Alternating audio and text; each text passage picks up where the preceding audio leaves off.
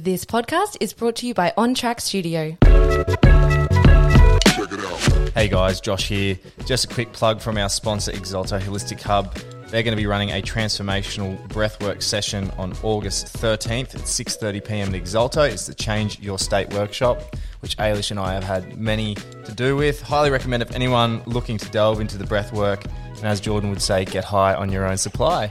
Link is in the Exalto bio, and we'll also put it in ours too. Enjoy.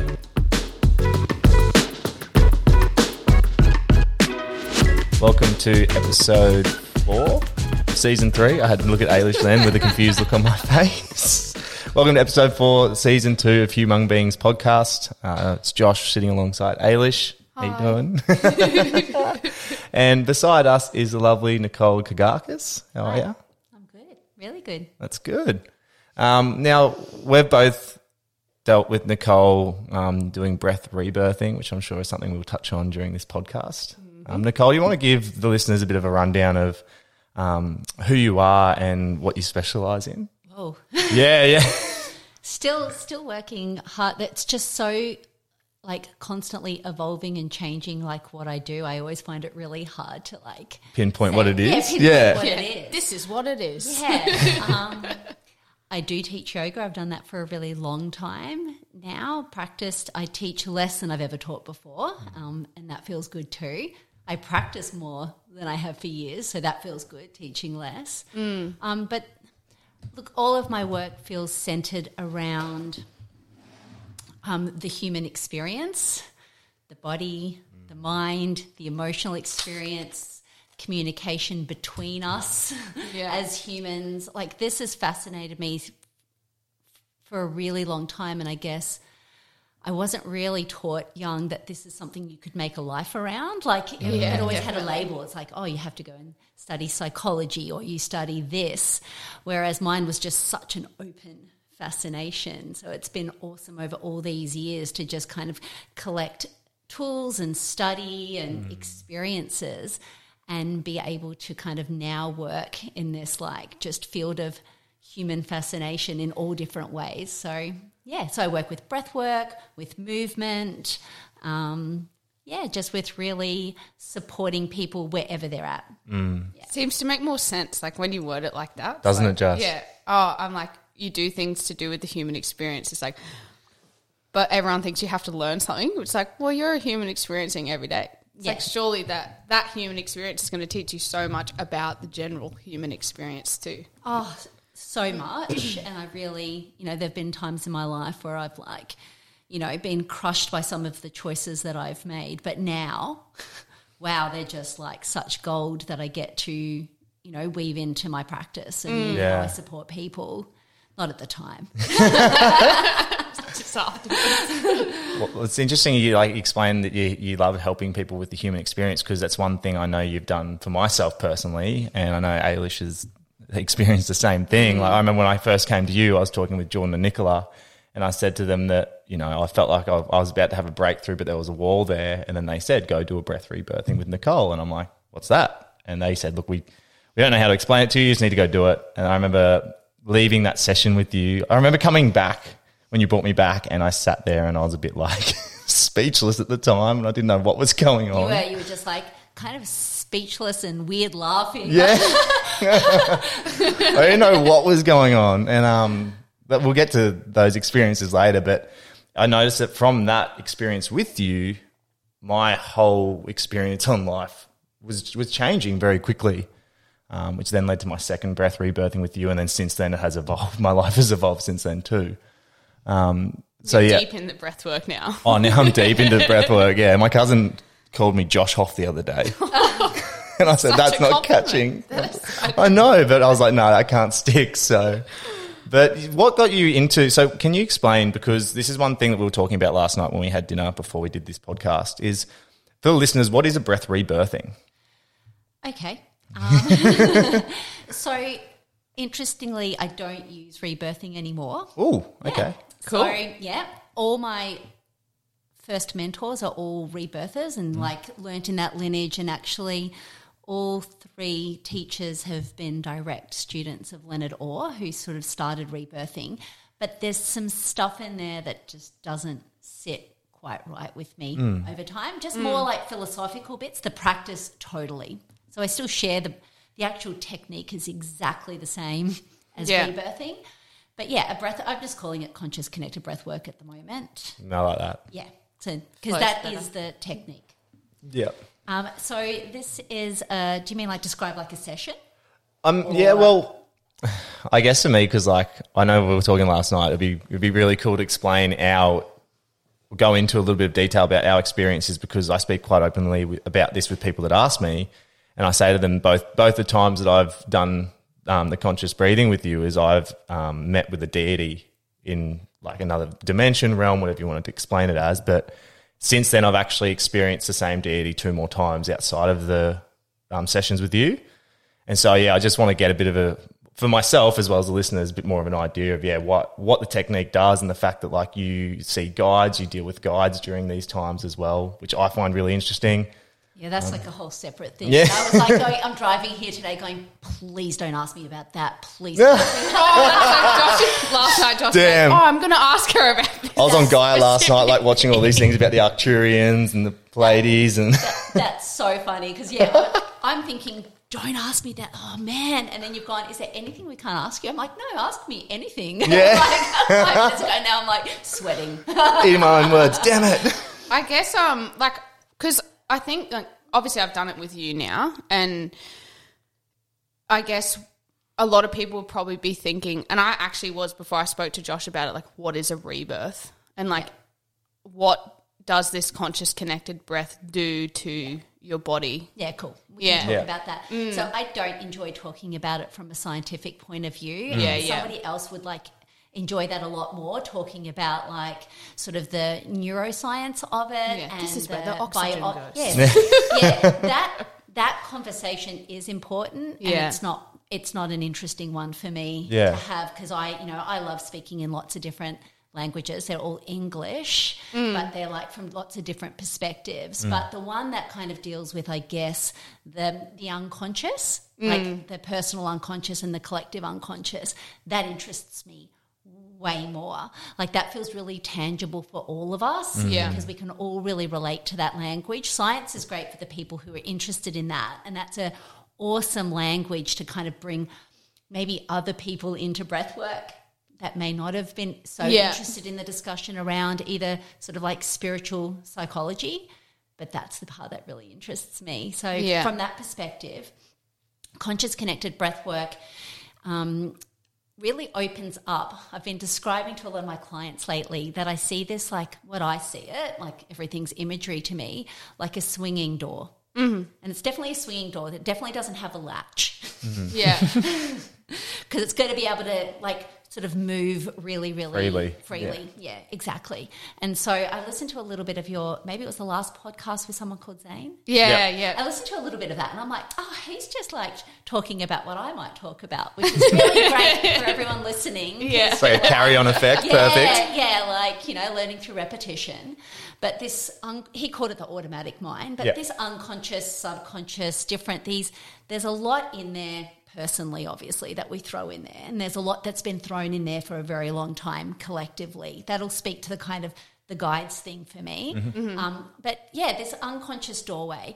And in this unconscious doorway, you know, we hold everything that we don't have to think about, like to walk I need to put my left foot in front of my right foot, in front yeah. of my left foot. To breathe, I have to inhale, then exhale. Yeah, yeah, yeah. So luckily there's a whole bunch of stuff that can just hang out in there. Yeah. And, of course, the other stuff that we throw in there is anything that we weren't able to process, mm-hmm. that was too much for us, mm. too hard, too intense, unfinished cycles of activation in the body due to life's experiences and traumas through the doorway. Mm-hmm. Parts of ourselves that weren't held with reverence, respect, appreciation, validation and holding from other people. So, oh, you know, don't be angry. Anger gets chucked in the doorway. Yeah. See ya. Yeah. yeah. Mm. Like, no, that's a silly idea. Creativity and innovation gets thrown behind the doorway. Mm. I'm not that. You yeah. know, so all these things get thrown in there. So, you know, incredible aspects of ourselves and really hard things. And of course, we've made meaning along the way as to why we're throwing it back there. So mm. all the meanings as to why that these ideas about ourselves. Mm. So is that like what, a survival thing? Do you- it's totally survival. Yeah, it's totally survival. You're trying and to fit in, right? The most intelligent, smartest thing that we could do in that moment yeah. was to bury that part of ourselves and discover some incredibly intelligent protective mechanism to deal with it. Mm. Dissociate, people please, whatever it was, mm. sense of humour. I think I heard you. Oh, no, no, that Zane. was the guy. Zane. Zane was talking yeah. about, yeah. You know, whatever it is that we need to do to kind of get by in that moment and feel a sense of love, safety, belonging, mm. whatever we had to do.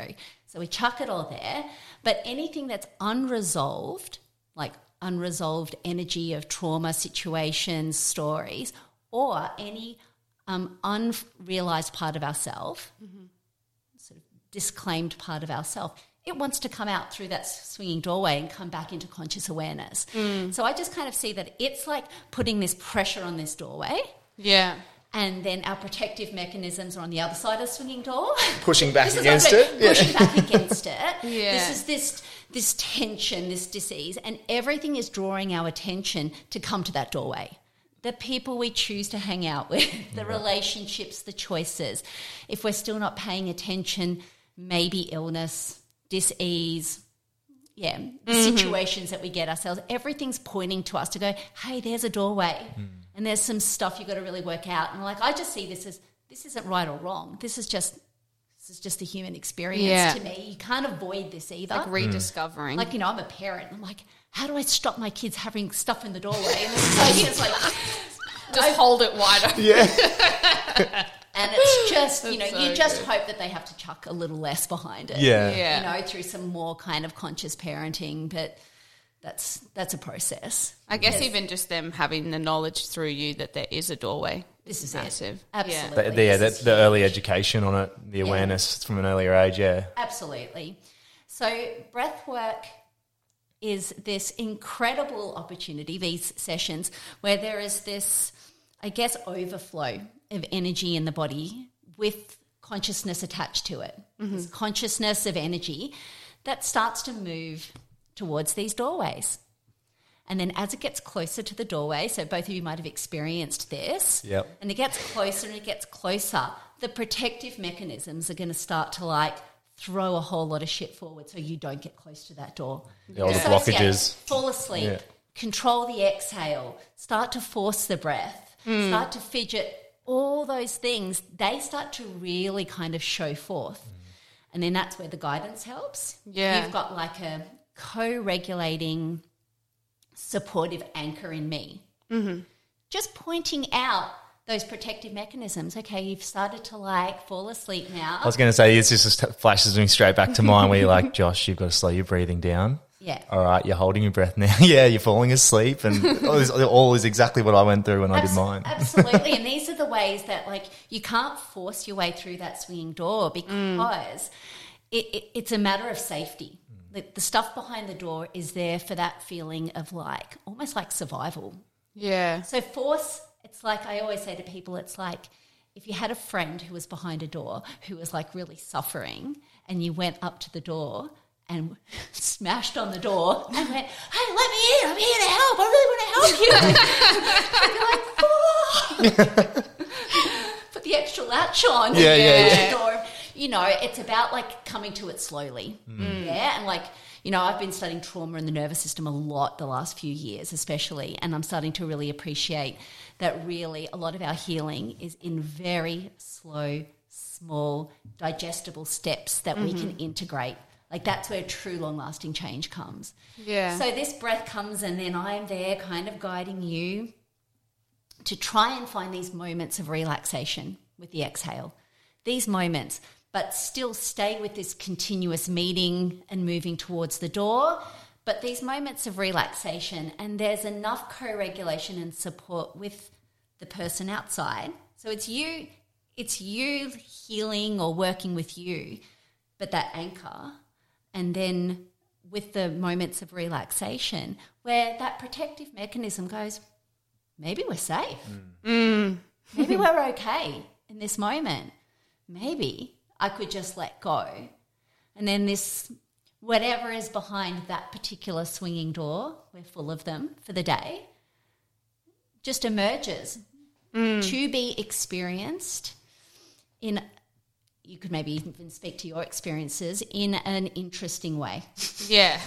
yeah. Yeah, definitely. Yeah, it's not like it just comes out. It's like, hi. yeah, yeah, it doesn't come out with like clear meaning necessarily. Yeah, it's yeah. not like, hello, I'm that time when you were like three and a half where you – but sometimes it does. Mm. You know what's funny about that? Remember the, the first time I came to you, you said to me there's something that happened in your four-year-old self that you've been hiding away for so long.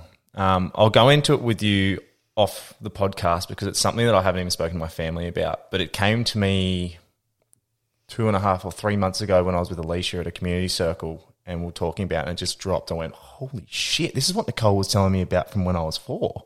I remember the exact situation, the exact trauma that happened. And I was like, whoa, it's been a year, like nearly a year since I've seen you and now I'm able to shift that. Yeah. It's crazy. Yeah. But you knew that from the moment you met me. Like something happened when you were around the age of four and I was like, huh? And then I figured it out what it is a year later just from, you know, just going through the motions of it all. Yeah. It's like so that awareness too. I guess it's like um, when you ask – that's so cool to think about. It's like almost asking a question. It's like the answer will eventually come, but it doesn't necessarily have to be right right there and then. And it is for like your first or second time. Like I'd never done breathwork before, but it was so cool to just watch myself and like I didn't have any real big expectation of like, oh, I'm going to unlock this thing. But it was like cool to just go in with an open mind and be like, oh, wow, there's this whole other part of my existence that I've never really been able to get to, you know, or like just see. T- totally. Mm. There's so many people. It's not the stuff behind the swinging door that's just so like such a revelation for them. It's the protective mechanism. Mm, like yeah. I'll be like, wow, you're up to your third session and you're still falling asleep all the time. Yeah. Um, so tell me, like is checking out, dissociating, isolating, Is, is that something that you're seeing in your life or have seen? And then they'll suddenly go, oh, shit. Penny drop. Yeah. yeah. yeah. Like since I was a kid, like things were rough in the house and I'd go to my room and I'd enter some kind of like fairyland. I'd start drawing. I'd make characters. And not that that like the, how beautiful, mm. how beautiful, like, you know, a certain aspect of their creativity emerge to help support them. Yeah. But of course, you know, you get older and dissociating, separating from the body, separating from experience mm. isn't serving you anymore. Yeah. And so the time comes to kind of reclaim your ability and your capacity to be with some of the harder things that we have to learn how to be with. Oh, mm-hmm. yeah. Definitely. Certainly. It's really yeah. cool. It's just good, yeah, it's it's amazing to have that awareness and like you're saying, it's like that reclamation. Yeah. As you get older, it's like, it's, I guess for some people it'd be so scary, but it's like such a beautiful thing to like find yourself again. Oh, and not that, yeah. so we were talking about this at like just before how it's like people think they want to find their authentic self or it's like this struggle to, you know, I got to heal so I can be whole, but it's more like just reclaiming all of these parts of yourself that are already there, but you've just Put them, to, closed, put them to the side for the time being. Closed your eyes too because yeah. it's like they're there for a reason. Like all of these, you know, survival mechanisms, they're beautiful because they've raised you almost, you know. Totally. They've brought you to this yeah. moment mm. and it's like so many of us, and it's normal, like so many of us see those things or come in contact with those things. Like, and I've had it before, I'm like getting frustrated and I'm, in my head I'm like, Mm, I don't think this is the necessary response to be having, but it's what I'm having. So, but it's that defense mechanism of, and then the awareness that goes with it that I'm like, oh, I don't actually hate that part of myself. And that's the thing. It's like that part of myself is not broken. And it's like amazing to go through these processes of breath work and, and reclamation and go, oh my God, thank you. Like, I love you. That's, like you've helped yeah. me. You, you are me. Mm. And it's, I'm not broken. Like I'm whole. But the reason I feel broken is because I've like neglected those parts of myself because I'm looking for acceptance through the outside world. Totally. And I mean, that's pretty much the core of my work. Mm. Really? Like I would, I was thinking about that, like turning up here today. I'm like, like, what is the core of my work? Like, if, if somebody just said, you, you've only got like a sentence or two to say, like, what do you want to help people with? Mm. I'm like, oh. But it, it, it feels like this idea of like curiosity and like radical acceptance. And that's mm. what I'm talking about a lot of the time. Um, and, you know, in that acceptance, like in acceptance is transformation, and that's definitely at the heart of yogic, tantric yogic teachings there, that like acceptance comes comes first. Mm. Yeah. Yeah, and then we've got choices. So accepting all this, like people call it like our inner family of characters or our inner council, like another Pixie yeah. Lighthorse calls it the inner council, like going, oh, there's my perfectionist and there's my inner critic and, you know, there's my joker and there's my, like, bossy teacher and, like, mm. just, like, welcoming. That's, I've definitely got the bossy teacher. Yeah. I saw Josh smile. I'm always smiling. Everyone loves a good, a good bossy teacher. Yeah. yeah, and, like, just, like, reclaiming all these pieces. Um, yeah. And some of them have come up, you know, I can't even tell you, like, what is my authentic which one of those is my authentic self and which one is a protective mechanism. I've, like, given up, like, trying to kind of, like, separate myself in those ways. And just let it happen, yeah. let it be. And, and they're all just there. They're mm. all just a part of me. And I just, like, you know, weird person having conversations inside my head. I'm sure you do it too. Yeah, absolutely. But I've been, like, so I've been doing this new big project this year, which has just been huge. And so the inner critic and perfectionist, man... They've been louder than normal. Yeah, I feel that. You know, because I'm challenging... the norms. I'm, I'm challenging my, yeah. my own norms, you know. Yeah, yeah. Things around um, discipline and things around consistency and things around actually... like I use the word authority loosely here, but to be a teacher of teachers, you need to actually claim some level of authority mm, in the subject yeah. so that you can get the material together. Yeah, yeah. And so that's just been like... A, a big fire, and so I'll go to bed at night time and, you know, the boogeymen come out in the dark. Yeah. So there's, like, the inner critic and the perfectionist going, you know, this manual that you're writing's not good enough or whatever, and I just, like, have these weird conversations in bed going, okay, I see you. Mm. Yeah. Like, I'm hearing you and it makes sense, like, you're really pushing the edge, and there's part of me that wants to write, like, the perfect manual. And then I just laugh at that person. I'm just like, you're so funny. Like, there's yeah. No, there's no such thing as a perfect manual. No, that's right. Mm. And so just like these inner conversations and the ability to hold all these parts of ourselves at the same time. Mm. Yeah. You know, I'm like, that's a lot of the work that I'm doing too, is like, can we actually deal with like complexity mm. and like the paradoxical nature of ourselves? And, like, live in the, harmony with it. Yeah, there's yeah. the part of me that's like super willing to write this manual. And here's the part of me who's super terrified mm. and questioning it.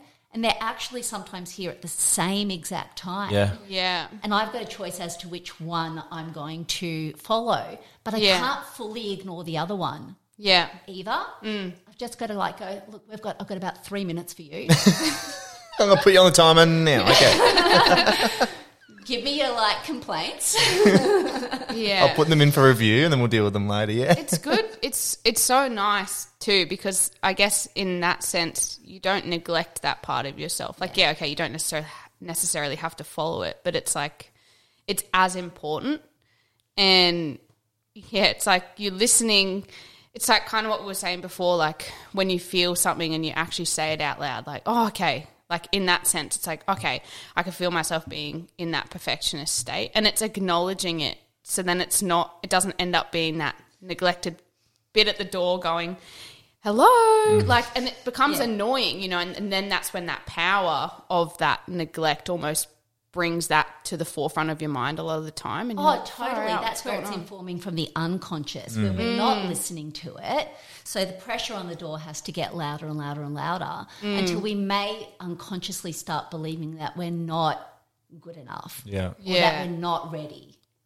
You know, whereas you bring it into consciousness, you can actually have a discussion about it, like what you were saying with the like the Gestalt therapy, the chairs, just, yeah. yeah, about the chairs, like being able to actually have discussions with different aspects of yourself mm. and different perspectives. It's so yeah. epic. Like when I did that, it was some I'd never done anything like just that physical before, like in that sense, it was such like an emotional thing, but it was so physical. And I was like, oh, I'm actually just chatting to myself.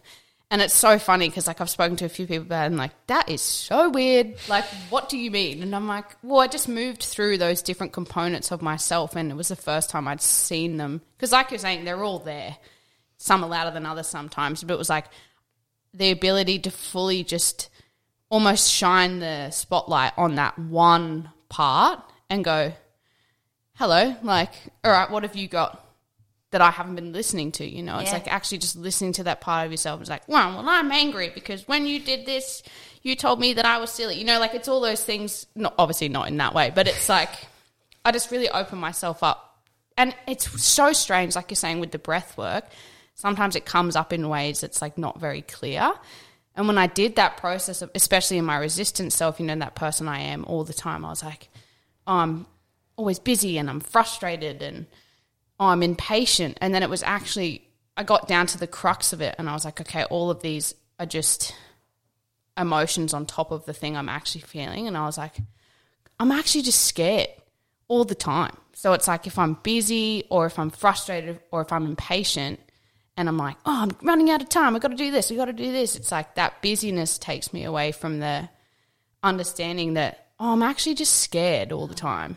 And it's like fear and sadness are underneath so yeah. much of our other stuff. And it was so powerful to just, and you know, that was just the first chair. There was like there was three more after that, but it was like the first time in my life that I'd really sat down with just myself. And like Song, the woman I did it with, she's like she just stood in the background, and same thing as you, like that anchor, she was really holding that space for me. And she's like, I'm not doing anything apart from just supporting you here. And she's like, but it was funny the thing she said. She's like, I'll support you, but there's a point where I can push you off if you're not willing to go. And she's like, but it's not fun and it's not scary. So it's like what you're saying, you have to really ease into it, because she's like, if you want that, I'll do it, but it's not going to be a good experience. And then you lose that compassion for yourself, because it's like, fuck, I didn't want to see that. So when I did it myself and I came to that point of going literally out loud like, oh, my God, I'm scared. And then I was like, I'm actually tired now. Like, because I'm scared and because I'm so busy, I'm so tired. And it was the first time I'd really, yeah, in my life gone, I acknowledge that part of myself as not being bad. Yeah. And it was so empowering, and then going through that whole process. And I just never realised that how that felt. Like everyone talks about like healing and doing all these things, and it's like, oh, I'm not whole and I need to heal and I need to find this part and I need to wake it up and then get it out the way. It's like all of those parts of yourself are so important, and it's so empowering to just collect them. And go like, oh totally. My God, um, it's so much so more nice. About collecting than letting go. And mm. like, you know, I have people come to me and go, "Oh, I'm so ready to like let go of my past." I'm like, "Ugh." All right, let's start there. where where is this stuff going to go?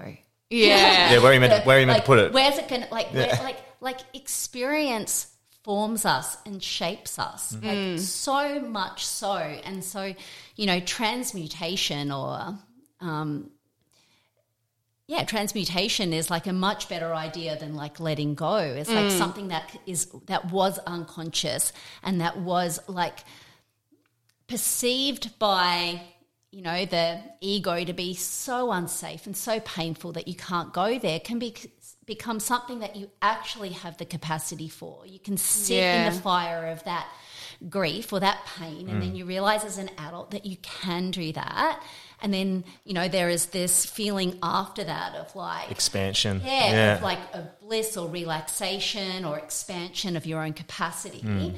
And so that you know that you can like do hard things mm. and, you know, that that intrinsically changes you. And then that story becomes something that you can share with your, you know, clients and your children and mm. your friends to be like the gathering of wisdom. Yeah. You know, and like that, that that's where I go. And so I don't even focus on the word release, which a lot of people in breathwork do at the moment. Come and release your stuff. And I'm yeah. like, Release, release it where? Yeah, but if they're released, sometimes so true. Sometimes release does happen in the terms of like emotional release. Yeah, yeah. So release is definitely one of the possibilities, but it's not like the aim. Like the aim isn't release. Mm. The the aim is acceptance. Yeah, and with that acceptance, sometimes there's release, and sometimes there's um, reframing. Mm-hmm. Sometimes people get to see in a different perspective. Yeah, yeah. Exactly. That actually happens more than release. Yeah. Actually, I mean, it's a form of release, but it's just experienced differently. It may not have a lot of catharsis. Yeah. Like it may not have like epic crying and shaking for fifteen minutes. You know, it might just have tremors or a lot of energy or some tightness in a left hand that mm. yeah. suddenly in that reframe relaxes. And that reframe is like really, really powerful. Mm. And sometimes it's like an unconscious reconciliation on a non-verbal level. Mm. So yeah, this is the stuff that our thinking mind doesn't love. Yeah. It's, it's, it's, I don't understand what's yeah, going on. Yeah. it, it's not as cool story to tell your friends after your breath work. Yeah. It's just like, you know, it's just like, okay, so I got really, really hot. Oh, then I this got, is ringing so true. Then I got really cold, and then my left leg spasmed for a second. Then I got worried, but I don't know what about. And then I felt good. And like, and it's just like, so what does it all mean? I don't know. And like that yeah. can be really hard for that part of ourselves that loves to know for certain, mm. to categorize, mm. to have a cool story.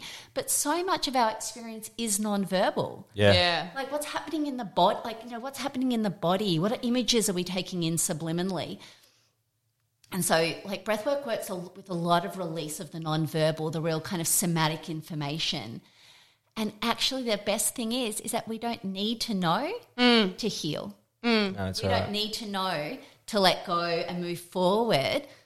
But people say afterwards, they're like, the weird thing is I felt like I let go of something even though I have no idea what it is. Yeah. yeah. It's like we don't always need to know. It's so – that's so powerful. Like I've done – it's so funny. Like I've done so many breath work. Just small things now. Like obviously the Sunday session with Cool To Be Conscious and then an Exalto with you – a few other things, and it's like, yeah, sometimes people are like, oh, what was it like this time? And I'm like, and in me trying to explain it, I can feel myself going, oh, I'm actually losing the essence of what this actually felt like. The power of it, yeah. Yeah, I'm like really trying to make it a system and like, oh, but I really want to try. Like what? Like, and it's almost like this, oh, I've got to tell you that I've had this amazing experience so that you can have this amazing experience. Mm. And it's been reciprocated to me too. It's like, oh, I had the craziest vision in breath work, and I'm like, oh yeah, what was it? And then like the person was trying to explain it, and I was like, and I could see in his eyes like, oh, it was at the um uh what was the what was the Exalto breathwork thing? Change your state. Change your state, yeah. And it was like, oh, I think this happened, and then I think, oh, maybe that actually didn't happen. And I was like trying to recite a dream, and I was like, hey, man, like it's so fine. It's exactly you do not like have reciting to t- a dream. It is, yeah, hey. Like, you don't have to tell me. And he's like, the more I try and tell you, the Unless more it goes see. away. And I'm like, yeah, like a dream. And it's like, you know, don't really understand everything that happens in your dreams. Yeah. And sometimes it really doesn't make sense. But it's that same thing with breathwork visions or experiences or whatever it is. It's like trying to grasp all those things and be like, oh, my God. Yeah, you just describe I need to me every know what morning. It is. Every morning over like morning Yeah. Like morning coffee and cards. We sit on the floor every morning. I'm like always trying to tell Dan my dreams. like, yeah. And then, and I'm like listening to myself going, this sounds really dumb. And it was, yeah. so, and I can't recall any of it. It's and it's so just funny. Like, I'm trying to grasp it while I was in it. It was so, you know, like I could feel the potency. And that's what I'm sharing yeah. with clients all the time is like less meaning making, less perfect recall. How did it make you feel? Yeah. How did it make you it's feel? Time too, you yeah. know, like time. And this is such a funny thing I've been speaking about with people. It's like time being such a big construct of our society. When you're reciting or trying to recite those dreams or those breathwork experiences, you tr- it's almost like big to in order to explain it to someone, it needs to have an essence of time. So you can be like, I started here and I ended here. Because it's just like a storyline. Right? Yeah, it it's linear. That's right. You know, it can ha- a dream happens in what, like the last minute of you sleeping, and it's like sometimes in breathwork you're like, I don't even know how long that was, you know, but it's like yeah. you try and attach this time, and that also almost makes it really confusing. like, oh, I don't, did I start there or did that happen? Because time's not a construct within the within mm, the experience, right? It's like that yeah. non-verbal, time is a verbal thing. It helps us explain. Time is a verbal thing. Yeah. It's like that frontal lobe kind yeah. of kind It helps of us part. explain things. Yeah, yeah. Def- de- definitely. It's, it's there, whereas... Um, like I say that to people in the breath work all the time. I'm like, I'm not going to give you like, I'm not going to go, you're at the half hour mark, you know. You should be here. Yeah, because I don't want you to have a concept of time in there, because mm. you're going to those other aspects of self that are non-linear. Yeah.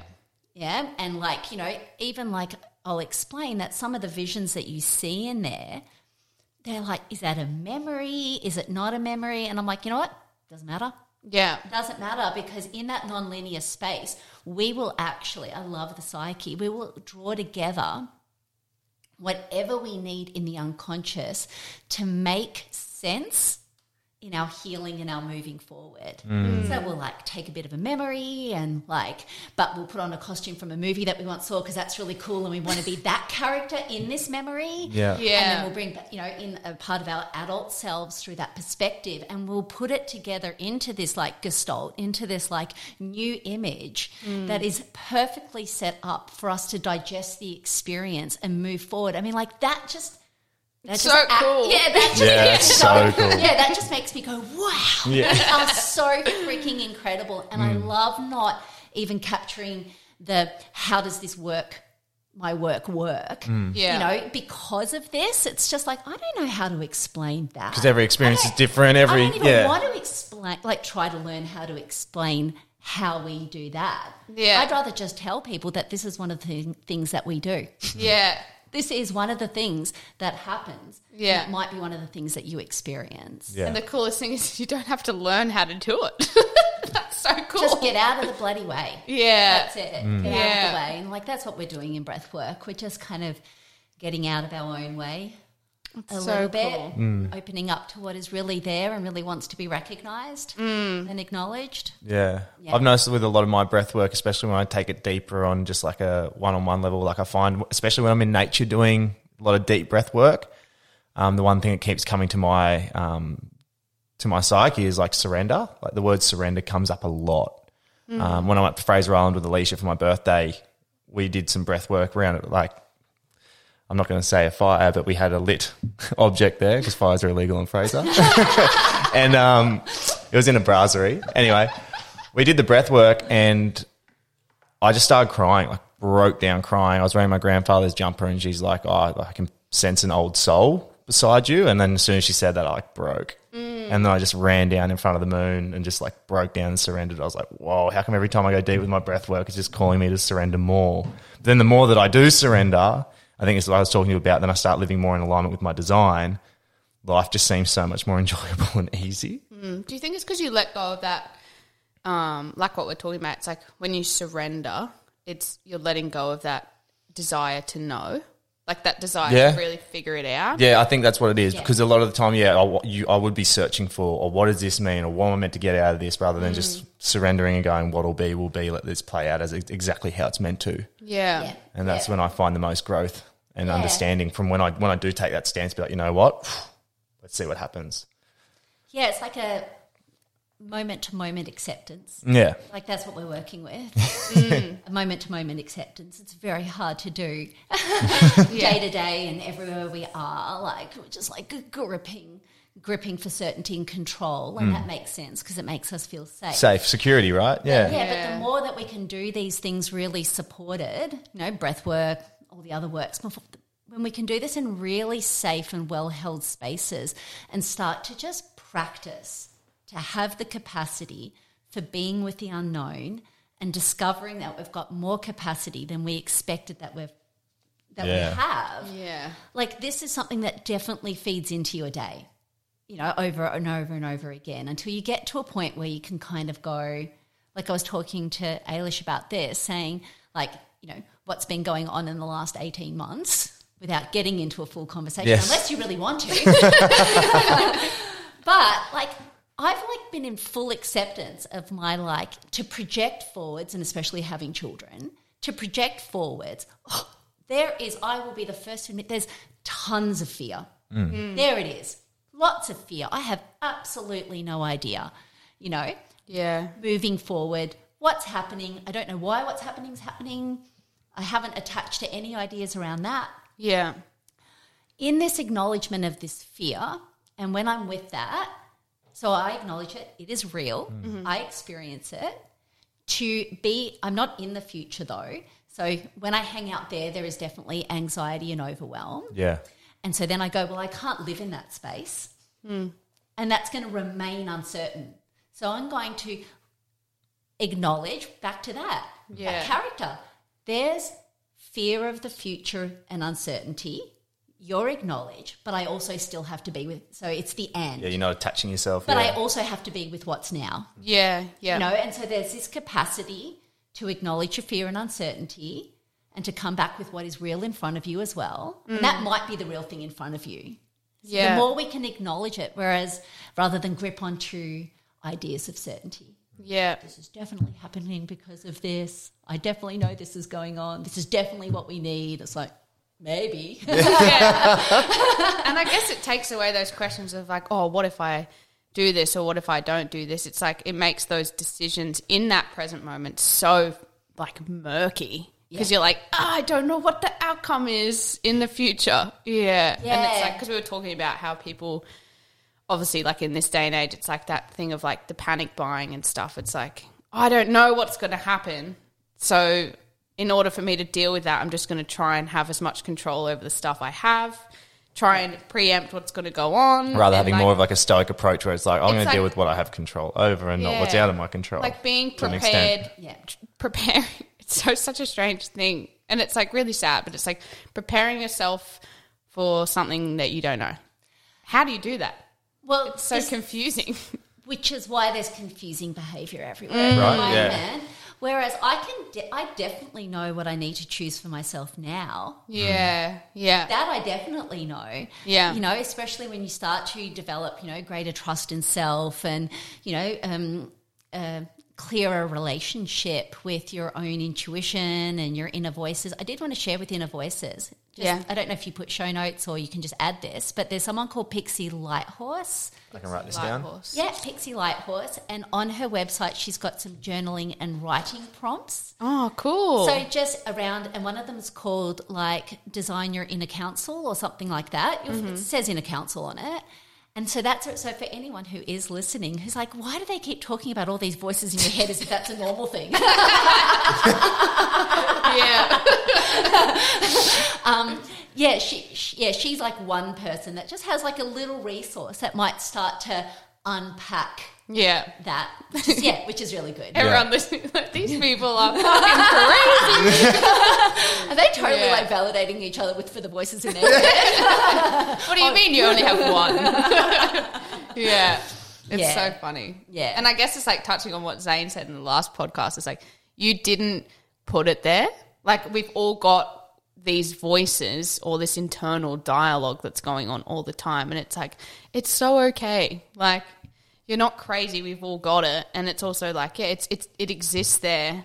And I guess coming through this acceptance and going on this journey of accepting those things, it's less taboo. It's oh. less like you're not me, and I'm not. You know, it's like this thing of oh, you're just we coexist together. Yeah, yeah. And there's a way we can live in a more harmonious relationship. Oh. Mm. I, I can't tell you, like, the greatest relief I see on my clients' faces constantly is in acceptance. Mm. So I had a client recently who's like, oh, I've got, like, I feel like I've got, like, a foot in my, like, new world what I'm moving towards and, like, such a foot in my old world. Mm. And, like, it's such, I'm like, you do. Yeah. You know, you do. You actually do. Yeah. There's like all of the old you is here and you feel her and, you know, like there's pulls to things that you used to do. And there's also like so much that's new and you're in both and can you hold that? Yeah. You know, instead of like hurrying to get to this new version of you as if you're going to like finally arrive at this destination and old you will be like dead. Yeah. And it's like old ways of – old choices might be dead, mm. old ways of being. Mm. You may not, cho- you know, you may not do those things anymore. But like at the moment, like you're in this, like, and we always are in this transition. And can you hold that? And she just was like, oh, Yeah, what a relief. It's a sigh of relief yeah. because there is just this push to become something. something. Yeah, yeah, right. Arrive. To you need arrive. to arrive. Mm. Yeah. And so I've been sharing a lot, and like it's a really feels important thing to share, like in breathwork sessions. Like I liken it. I love metaphor. You've both done yeah. sessions with me. I use it a lot. Yeah. I love it. So easy to understand. Oh, yeah. It's so helpful. Yeah. And so I was like, you know those days where you feel like called to walk into the forest or into nature. You're just like, that's it. I've got to, man, I've got to get out of society and the in, four yeah. walls and mm. head to nature. So I said like that call to go inwards can feel similar yeah. for some people. Some people hear it louder this mm. lifetime. It's not like a chosen thing. Like the call happens to all of us. I just know that for some of us it's yelling. Yeah. Um, so there's this call to kind of dive in. And so sometimes when we go choose to go into the forest, like we're going with like a peak experience in mind. We're like, I'm going to climb that mountain till I get to the top. Mm-hmm. You know, I'm going to walk through that forest because I want to get to that big waterfall. Yeah. Mm-hmm. But other times you're just like going, no, I just got to go to the forest. No intention behind it. Yeah, yeah. There's no destination. There's no peak experience. I'm just going to put one step in front of the other and just like be present, present with yeah. wherever I'm going. Yeah. So I've been really sharing that breathwork, that conscious connected breathwork sessions are like that. Mm. Yeah, so like to, and that's to start to break away back to what you were saying about like when we try and tell people our experiences with breathwork, we feel like it needs to be big. Yeah. And this is like societal. Yeah. Like peak experiences, breakthrough experiences. Oh my God, it was this big, mine was bigger. Mm. You know, um, this can start to decondition that yeah. and come back to can we just be okay with raw experience and with what is, and can we have a whole hour of practicing that, mm. you know, without attachment to the results. Yeah. And again, like I'm really thankful that I found for me breath work after twenty years of yoga, yeah, um, because I have this deep map of yogic philosophy that is informing the way I see breath work, yeah, yeah, which has got a lot to do with like, you know, non-attachment to results, but still turning up for the practice every day. Yeah, yeah, which is like deep at the heart, you know, that's yeah. the heart of yoga. Yeah. yeah, super powerful. Yeah.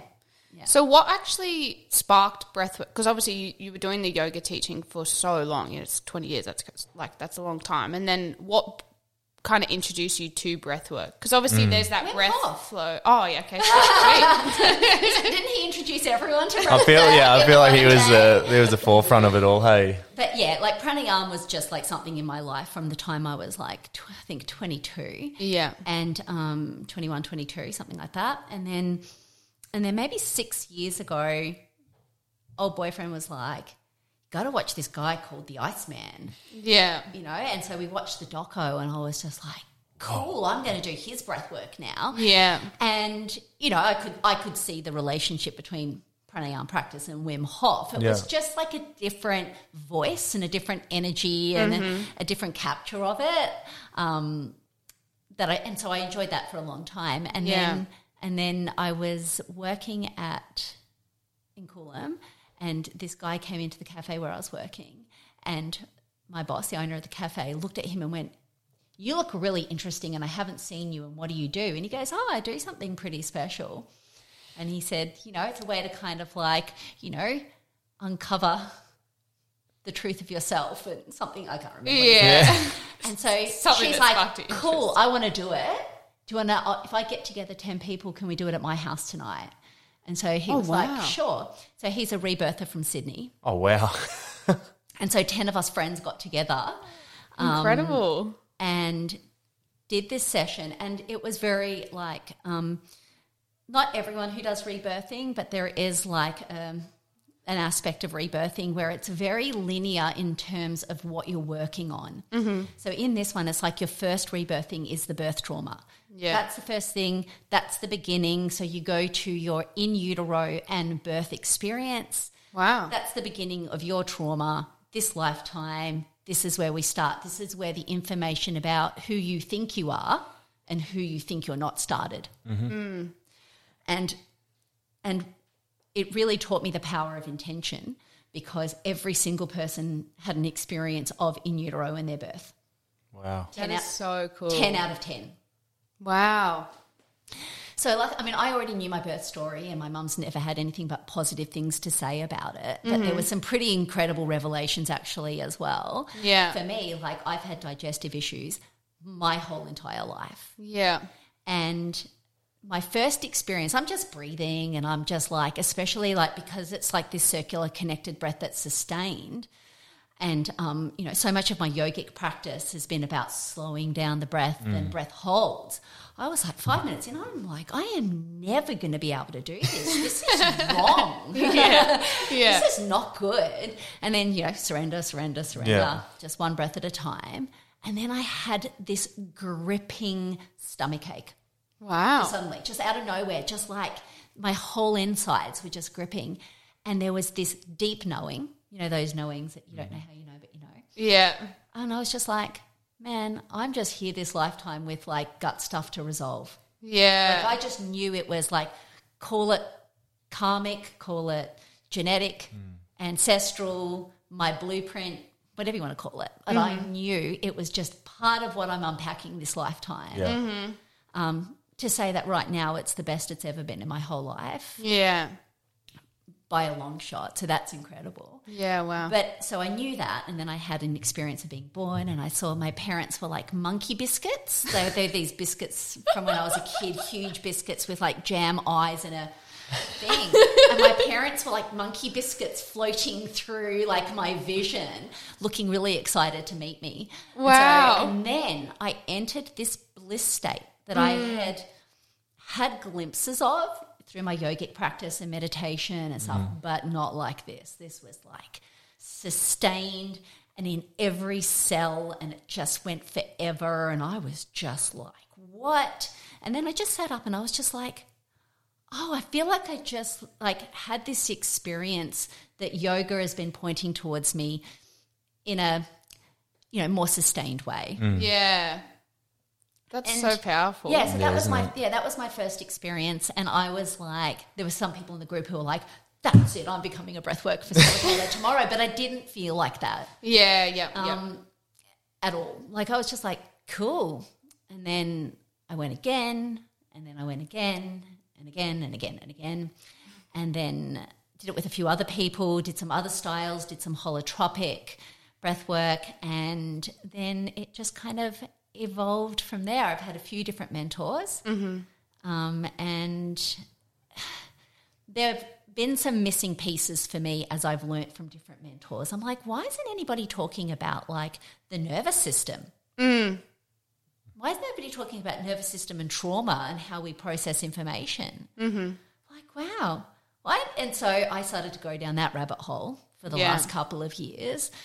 Um, which has been huge, and yeah. that really has shaped the way I share breath work. Yep. Yeah. Yep. So you would know I only do very small groups if I do groups. Mm-hmm. Yeah, that's it. Yeah, you've got your own niche. Yeah. Very much so, mm-hmm. and I much prefer working one-on-one. Mm-hmm. Um, mm. Yeah, a lot comes through one-on-one. Yeah. Because that yeah. acceptance comes through the first half hour, forty-five minute conversation, plus I weave in that other stuff like the talking to guides and I love it. I've, I've still yeah, got. I've still got. You don't have to shy away. Yeah, you don't have to shy away. I, I still have my like the notes you've, that my guides came to me when I did my like conscious breathing with you. I've still got one on my mirror at, at home in my room. I've got one in the gym in the garage that I read quite often. Yeah. And so you know, I get a lot of resolve from it too. Yeah, yeah. That's been a really. That's been a really hard thing for me. Mm, yeah. It's rocky waters when you're trying to. It's yeah. When I, when you like come swim with me, it's rocky oh. waters. People are like, oh, I don't know about this. I'm off the boat now. yeah, yeah. Like that kind of part of me opening up, like the the guidance mm. and messages and stuff, has probably triggered my conditioning, mm. yeah, and fear more than any part of spirituality, wellness experience, anything has ever. Wow. Yeah, do you think is it from because it's really true trust that's like. No one else in the entire world, even other people that channel, can, like, validate that for you. That's exactly it. Yeah. yeah. Oh, God, even you just, like, choking over here. Where are my words going? Yeah. Mm. So I can, like, even feel, as you're saying it, like there is a nervous system. Retraction in my there. body. Yeah. yeah. Just going, yeah. like, just, like, sucking my voice because, into a tight diaphragm. Because, yeah. you, like, you didn't know me from a bar of soap when I first came to you. And...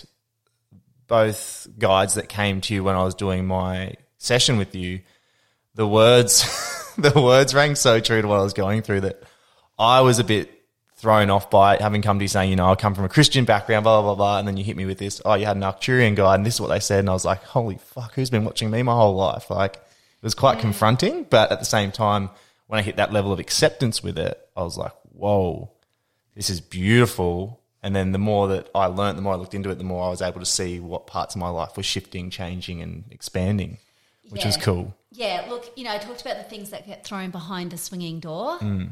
This is a big one. Yeah. yeah. You know, this is a really collectively.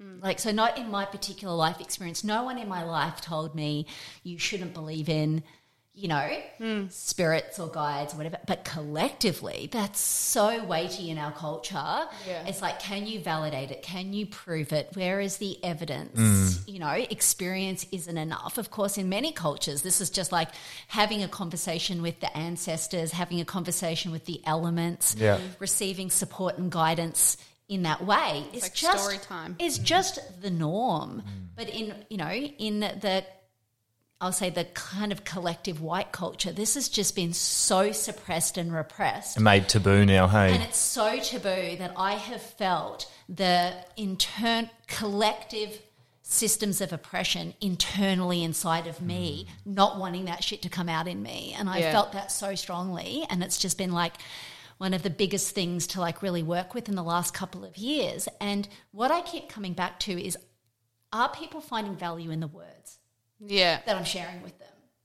Yeah, and that that's what keeps drawing me back into it. Then I step away from it, and then one of my like um, supporting team, somebody who I go to for sessions, she's just like, "Are you shutting down your intuitive gifts?" Yeah, like just out of nowhere, yeah. she intuitively knows. Yeah, picked. I'm like, yes, and I've like like you know like how. Um, hilarious like the mind is. I'm like, yeah, I'm trying to like strip breath work back to just like breath work so I can like really let people have the essence of that experience without my interruption. And she's like, whatever. Yeah.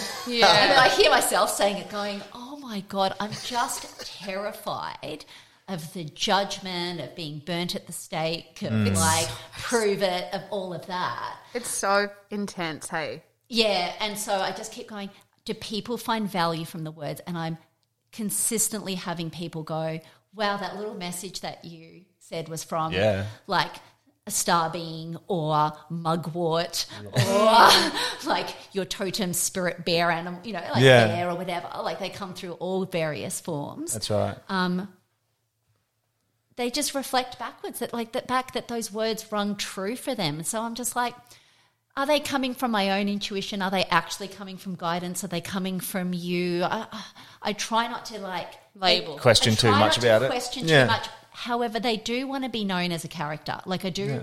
recognize that. Like it's mm. not enough to just go, there's a message. Like the message always goes, no, wait a second, there's more information. I'm like, oh, really? Okay. Okay. But, but I love today it's Rose talking, and I'm like, all right, I'll have a conversation with Rose. But I love it when you when you deliver it as well after the session. You're like, look, this may or may not, you know, resonate. You know, just you know, take it with a grain of salt, open mind. But every single word that you've said to me so far in both my guide reflections or notes have just been like exactly what I need to hear at that point in time. And since then, my life has played out very much so along the lines of what these guides have come and said, what is going to happen, which has been really interesting. It's been so awesome to actually powerful, like learn about. It's a powerful. It's so, it's so comedic for me because in a society like you're saying, it's like that. It, there's so much collective um, oppression to do with that, and like we're saying about the swinging door in your own mind, it's like imagine society has a big swinging door, and it's like people like that is like, whoop, on the other side you go. It's yeah. like you just oh. get thrown, but it's it's comedic because you know there's things like. Um, You know, people buy little tarot decks for themselves and it's like, oh, I just do this because it makes me feel good. You yeah, know? yeah. Like, and like things like reading horoscopes, it's like all these kind of sub um, retracted parts of really what that big in, intuitive gift is that we all in some way or another have access to. Totally. It's like we just want the bits that we can explain. But then in the same sense, those people that kind of search for reconnection to themselves or search for healing or whatever it is they're searching for, when they find those people like yourself with that gift unknowingly, consciously unaware that that's what they're like almost moving into, it's the most powerful thing, because it's like that trust. You know, if it resonates with you, it's that trust. And I think almost you're more likely to believe it coming from someone else rather than if that message came to you. I'm you know, way like, better at channeling for other people than myself. Yeah. yeah. because and, I've yeah. had a similar experience. Oh, it's so funny. We like went to see Megan at the Knowing Effect the other day, and I was talking about channeling with her, because we were like all talking about like different trauma things that had gone on with us, and it's like in my dreams. Like I remember being so intuitive as a kid, and everyone was like, you're weird. And like I remember like having dreams about things, and then they'd happen.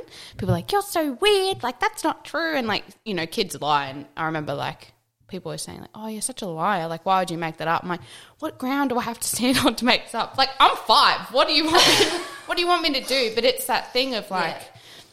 a lot of people in the same sort of um, stream as this intuitive um, gifting of messaging, you'll get things that happen in your dreams. You go, oh, I wonder what that meant. And then it preempts you to something, but you're more likely to remember it from a dream, because you can, if if you tell someone – and they say, oh, that's weird. You say, oh, yeah, but it was just a dream. So it's just a coincidence that it ended up being that way. It's like we always have to have this back foot to step on, just in case someone says, like a defend, like a shield weird. to defend, yeah, to yeah, defend the rebuttal. That's that, that belonging, you mm. know, like you know, we want survival mechanism to yeah, fit in. Again, it's yeah. that, it, and it's a really, and we can see that part of ourselves too. But what I can see is that the more people open these doorways to the unconscious. And um, and are reclaiming not just their own, what they've thrown there in their own life experience, but they're collecting things from the collective unconscious back as well. Mm. Um, you know, collecting back archetypes, collecting back mm. gifts and skills, com- um, collecting back um, communication opportunities, yeah. you know, on deeper levels. Yeah. yeah. Um, the more people open the door, the more that doorway is open. Yeah. You know, the more that yeah. doorway is open for others, mm-hmm. and there's less questioning, you know, like my my twelve-year-old daughter is just like super intuitive, but she does like she doesn't second guess it. Yeah. Um, Beautiful. You know, yeah. because like I didn't tell her that doorway was closed, none of my friends have, you know, yeah. she was able to come forth with her, yeah, her wacky five-year-old. Mm. Experience, like, man, that one with imaginary, like imaginary friends. Yeah, like she, like she taught me so much about that as a little one, because her relationship with them was deep. Wow. Yeah. It was really, really deep, and um, like things like I would throw a bag on a chair, and she would scream. Like at three, she would scream. yeah, scream, um, and. you know, lose her shit. I'm like, what's going on? And she was like, you know, so-and-so was sitting there. Yeah. You just throw a bag on them as if they're not so even rude, there. Mum. Like this, and like the, like she's three, and the yeah. like, mm. you know, the, just the, the realness of what she's saying. And it was interesting. And then, you know, her brother, my son, is eight years older than that. So she's like three, he's like eleven, and like, God, he was, I love you, Noah, he was such an asshole at eleven. Yeah. Aren't like, all of us boys at eleven though? Oh, wow. And he was just like really going through this individuation process. Yeah. yeah. And so like anything that just reeked of him of alternative or hippie or whatever was just like disgusting. Yeah. Yeah. He's just like, I'm bringing friends home from school, make sure you're not doing a headstand or anything like that.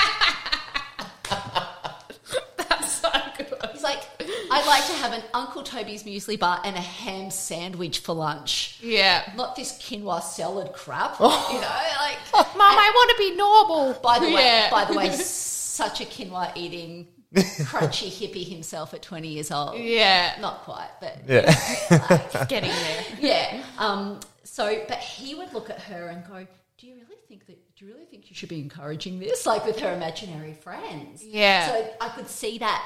That was fascinating for me as well to see that. I'm like, oh, like that's his collective conditioning, because I never told him that. Mm. Yeah, yeah. But he's saying that. Mm. So where is Where's where that, coming is that from? coming from? Mm. Yeah. Like nobody has ever said that to him. In the in household. His, yeah, in yeah. his intimate circles, no one in the family, like that's never been a discussion. So that's that collective conditioning yeah. that we're working with all of the time as well. Wow. That's so powerful. Mind you, when he was three, he would um, uh, trans translate dogs' barks at the park for me constantly. Oh, he would just be wow. next to me and he'd just crack up laughing. He just like, and I'd be like, what's funny? And he's like, did you hear that dog over there? That dog's hilarious. And like, tell me this oh, thing the dog so nice. said. That's amazing. Yeah. It's so amazing. Kids are so pure.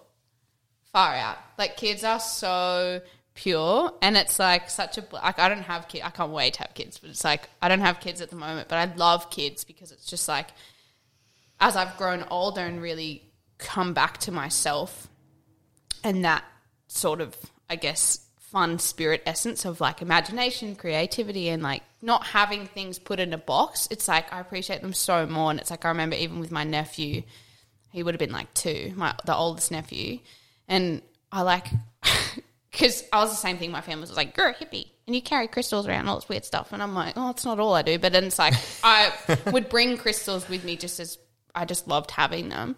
And I remember like being in a room with my nephew and I was like, Franklin, look at these crystals. And he's like, wow. Like, and I'm like, oh, you can hold them if you want. So like give him the crystals. And he was like, wow, like screaming, like holding them up, just like loved them.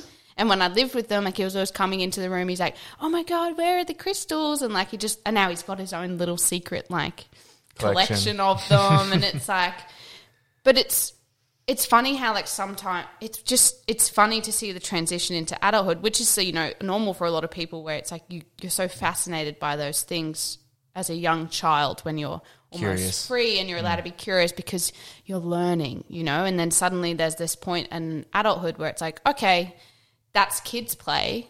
You're not allowed Time to, to grow up. do that anymore because it's weird or yeah. it's not accepted or all of this stuff. And you know, I've shown crystals to people. I'm like, whoa, look how pretty this is. And like, oh, sick rock. You know, like it's just, it's like that childlike essence of f- having fun and make-believe. Well, not even make-believe, but just imagining and having these really true feelings is so shunned.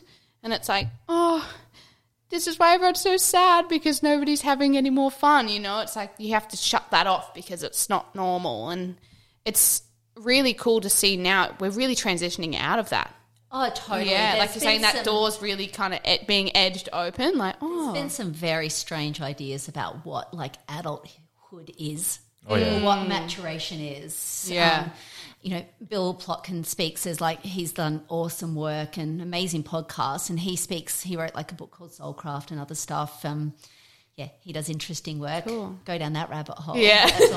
Bill Plotkin. Write another note. Yeah, um, so... Um, But he talks a lot about like adulthood and like, you know, his concepts of adulthood and maturation. Mm. But I've I I felt like when I was a kid, like I saw that, like I kind of like looked at what the, I guess the common trajectory was into adulthood, and I remember like being a like even a teenager and going, that's weird. Like yeah. This is in the eighties and just like yeah. going, I'm not quite sure that common trajectory is for me. Like yeah. there's this like, you know, you kind of, you know, you grow up and you do this like serious job and you do it every day. Mm. You do the same thing every day. And like we were talking about that before, there's been a lot of deconditioning for me mm. um, to be okay with what I always knew was my nature, mm. which is like a very evolving, multi-passionate, mm.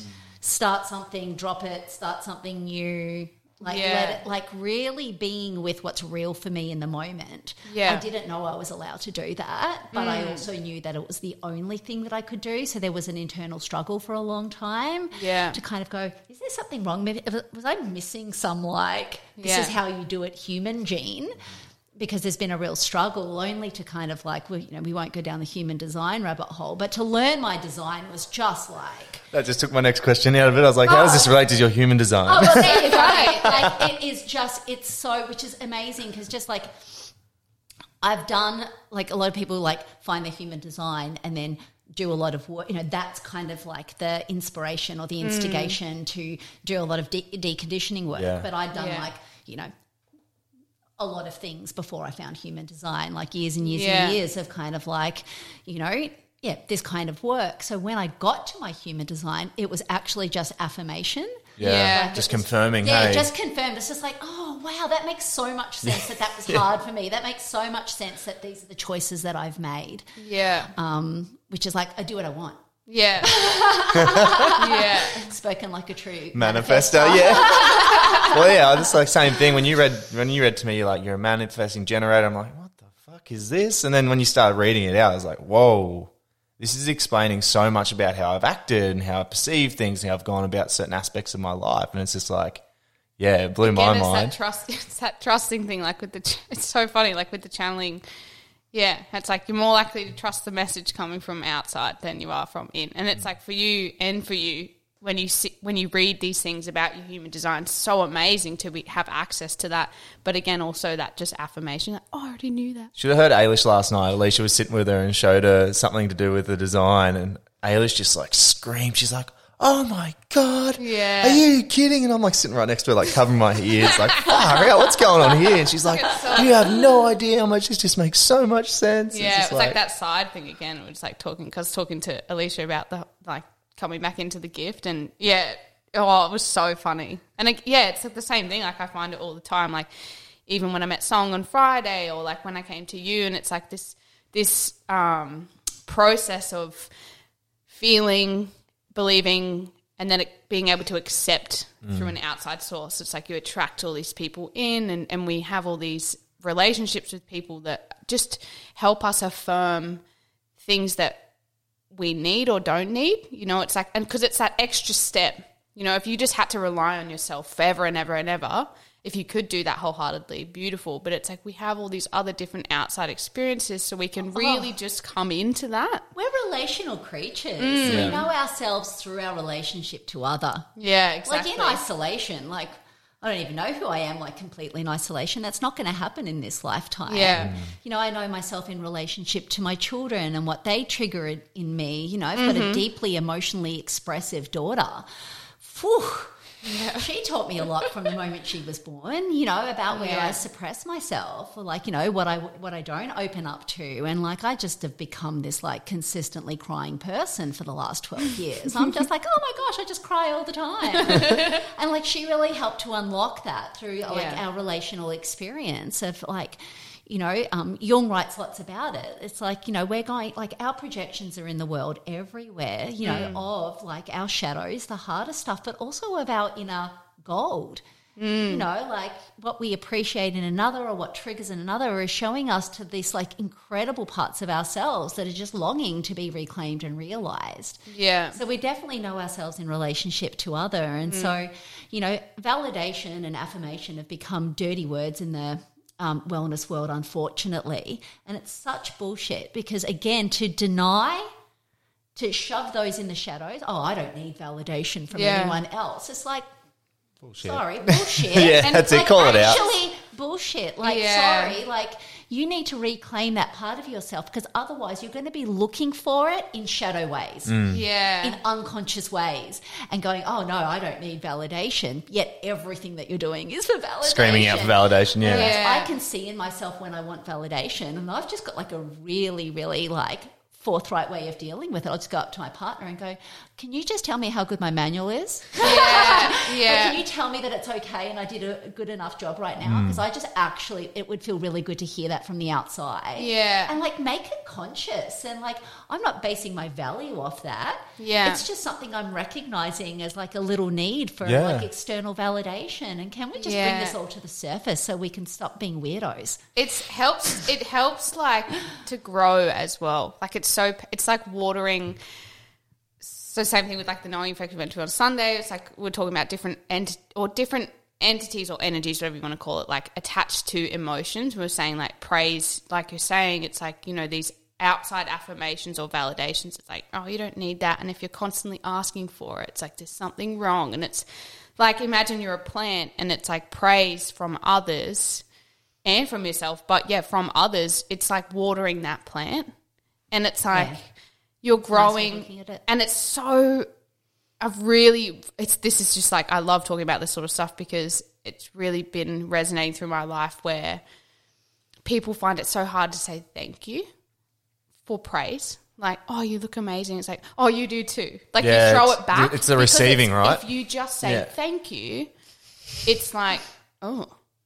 But it also helps you really discern between – and look, like this, it'll ha- it happens all the time. You know, there's false judgment, there's praise, there's all of these things that people do for whatever reason. But if you, I've really tested it where someone compliments me and I say, and like, look, some days it's hard. I'm like, oh, it's super shy. But sometimes I'm like, oh my God, thank you. Like, I do look nice. Or they say, oh, the podcast you did was so good. And I'm like, oh, thanks. Yeah, and we still, really like, you and I both oh, get no, like no. step back when people yeah. say that. We're like, oh, thanks. But you can tell true intention as well. Like it's a really good way to be able to trust or learn, I guess, what different energy is coming at you. Because if someone says, oh, if I just use that as an example again, like, hey, you look really good. And you say, thanks. And they're like, oh.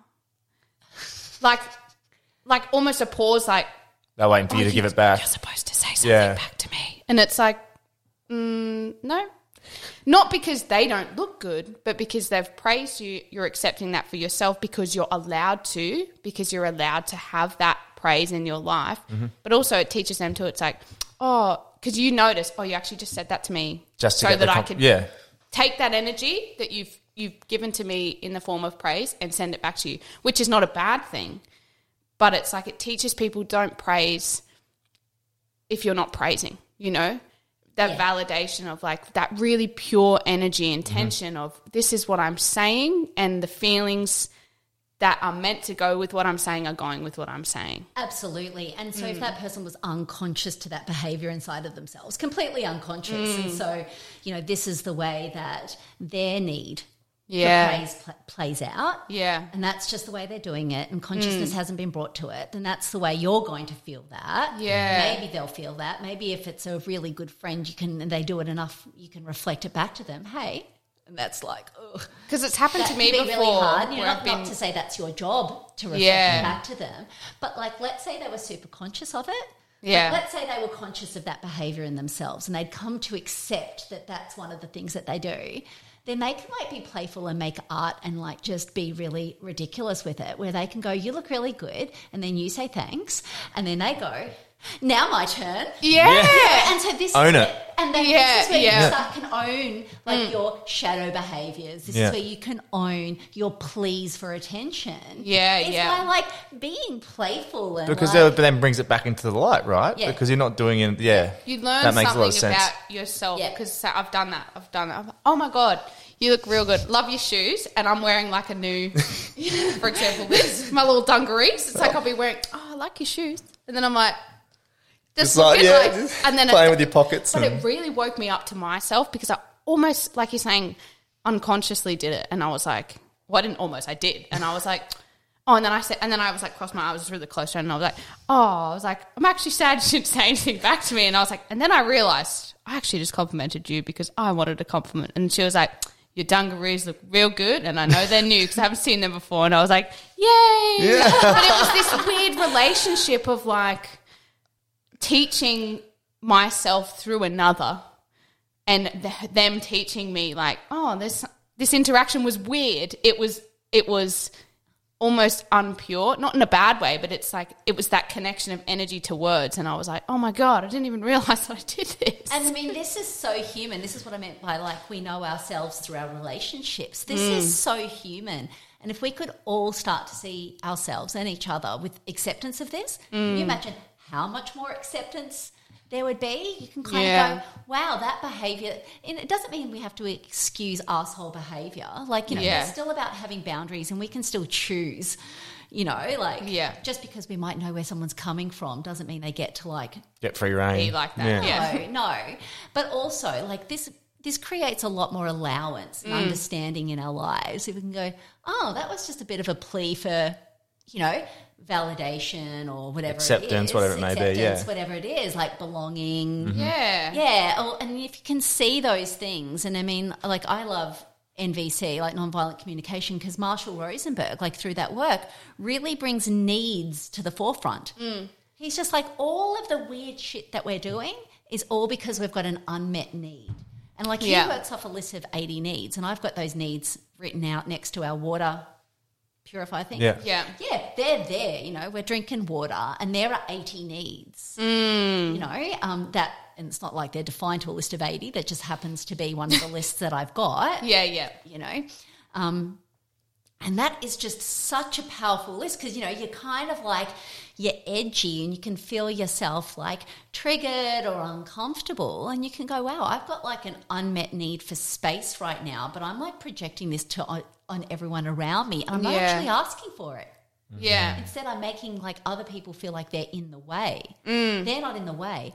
I need space. So yeah. coming back to the unmet needs is so, so powerful. So that need for validation, that need for space, that need for connection, that need for authority, that need for independence, that mm. need, you know, and like um it's an incredible way to like uh, raise your children is understanding that, that everything that they're doing that is like naughty, yeah, that is hard, that is loud, that is uncomfortable is them using the tools they've got at their age to express an unmet need. Yeah, of course. Mm. Wow. Yeah. Most definitely. It's funny. I watched a TED Talk, uh, like a five-minute TED Talk video last night. It was of this girl, can't remember her name, but she, uh, she was I think she was about seven and she was talking about um, de- the use of devices and children. And it was a really quick video just basically saying like, oh, you know, the most important years of our life is, you know, between one and five or one and seven. And it's like when we need this, this like receive and give sort of relationship. And now obviously everyone's on their phones, everyone's on their devices with their kids like, oh, you go play over there. And it's like their kids are like, Mom, look at me. Mum, or like tugging at the legs, and they're like, and they'll oh just chuck God, an iPad in front of them. Fuck off! Like, yeah. and like, look, pa- like parenting, obviously tiring. Everyone deals with it differently, but it's like that thing of like, my child's not trying to get my attention to take me away from what I do. I'm doing. My child is trying to get my attention because they they want connection with me, connection, love, safety, belonging. Yeah, yeah. yeah. All that's those, human. That's innate in every human. It's innate. Yeah. It, it's innate, you yeah. know. And, and that's like, why that yeah. raising of the children with those those really innate needs in mind, it's like, and being so present all the time, but really predominantly in those first few years, it really just, it changes people's lives because they then don't have to constantly search for it as an adult. You know, because those really vital years as a child, they've received it in a wholehearted way. Yes, there's obviously those boundaries again. It's like more, more often than not is more is probably the best way to say it. More often than not, do it more often than not. And it's like that sets them up for such an amazing life because they what they needed to grow and to develop in those pivotal years was given. Yeah. yeah. And look, and everyone says – embrace the moment. Every every grandparent and all parent I've heard is like, embrace the moments because they grow up real quickly. And yeah, yeah, yeah. And then suddenly your your kid's twenty-five, thirty, oh, moving, and you're like, tw- oh my God, those years when I thought they were annoying. I wish I could go back. You know, it's like we miss them, and it's also because we deprived that connection that they searched for in ourselves too. It's like we wanted, mm. we truly underneath all of that want that connection, but as an adult, it's almost like you only realised twenty years too late. Yeah. So it's so important to be be in that oh, presence. To, to get down on the level of your children while they're expressing what is real for them moment to moment, to actually be really present with that also means that you're going to be thrown into your own inner work. Mm. Whereas, Could imagine. And, yeah. And like, you know, I just wondered, to, you know, like how much of that – how much is that just our conditioning to kind of stay away from going into our own unconscious yeah. as well? Yeah. You know? Deal with it, re, re, rehash some old shit of ours and be like, damn, I was like that when I was a kid too. Oh, you can just, you know, you suddenly hear yourself say like, oh, um, someone said to me yesterday, oh, I keep hearing myself be my mother, you know? Yeah. And like, and, yeah. you know, and speaking openly about people, you know, in our lives. But like my partner is not the father of my daughter, and my son doesn't live with us anymore. He's twenty, he lives in Melbourne, mm. moved to Melbourne the for the big, big wild life, and has spent eighteen months in oh, poor bugger. lockdown. You know, in Melbourne, it's not exactly what he was picturing. No, he had like the dream move to Melbourne, but you know, luckily he's got incredible people around him. But yeah, my daughter and my partner and I lived together for the last three years.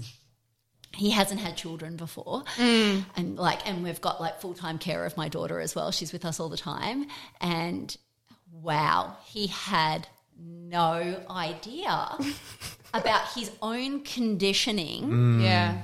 until he had a child in front of him full time. Mm. And, like, that's just been – he's just like, whoa, all the workshops that I've done, you know, over the years, like, you know, he's been dabbling in, like, you know, um, altered states of awareness and, you know, inner work for, like, years and years and years mm. and years, and studied kinesiology and breath yeah. work and all of this, but stick a kid in front of you full time. Well, it gets you, flipped. You will see your conditioning, yeah. you know, his idea around discipline. Yeah, right. Yeah. You know, he didn't know it was there until he had a child, you know, ideas about, like, um, autonomy of children and, you know, all this kind of stuff has come up a lot in the last few years, whereas I'd had twenty years practice. Yeah, yeah. You know, like. Also for him for have to have you there, like, to help, yeah. Oh, yeah, I do. Uh, yeah. yeah.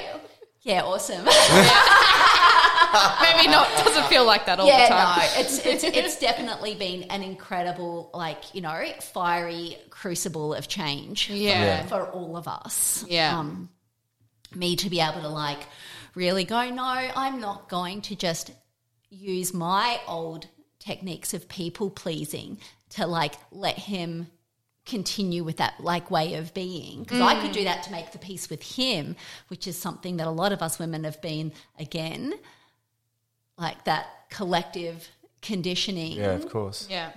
Mm-hmm. So, you know, for me to find my assertiveness and my fierce voice and to stick with it and deal with being called a nag.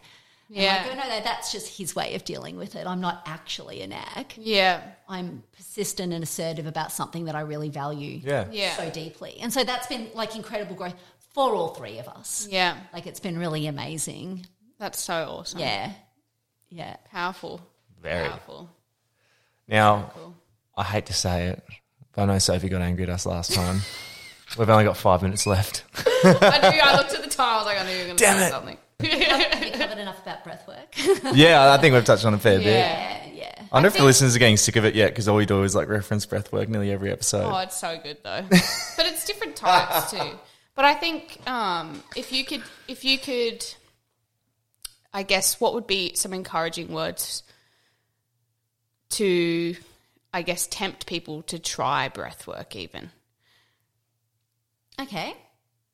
Um, I think, like, first of all, I would say is, like, just choose your person and your community well. Mm. Yeah, like, breath work, it depends on what you're doing. Like, try any breath work, try daily breath work. Like, it's just, it's such an incredible way to connect to yourself and yeah. start to realize that there is this ability to dial into parts of ourselves that maybe we've been convinced we don't necessarily have um, the ability to have contact with. Mm. Um, so that would be the main thing. I'm just like, you will, there is a world to discover inside of yourself through the breath. Yeah. It is a lever that can, like, you know, agitate and excite and down regulate and oh, discover that, yeah. new doorways. Like, it really has a lot of potential and possibility in a very, very, very safe space. Space, yeah. But also it's very autonomous. Like, the healer isn't isn't outside of you, and, like, that's something that I value more than anything. Like, I do not call myself a healer, or I mean, I don't even know what to call myself, but I just Nicole. Yeah. I'm Nicole. Even that I'm not sure about. Yeah. Let's be honest. um, so.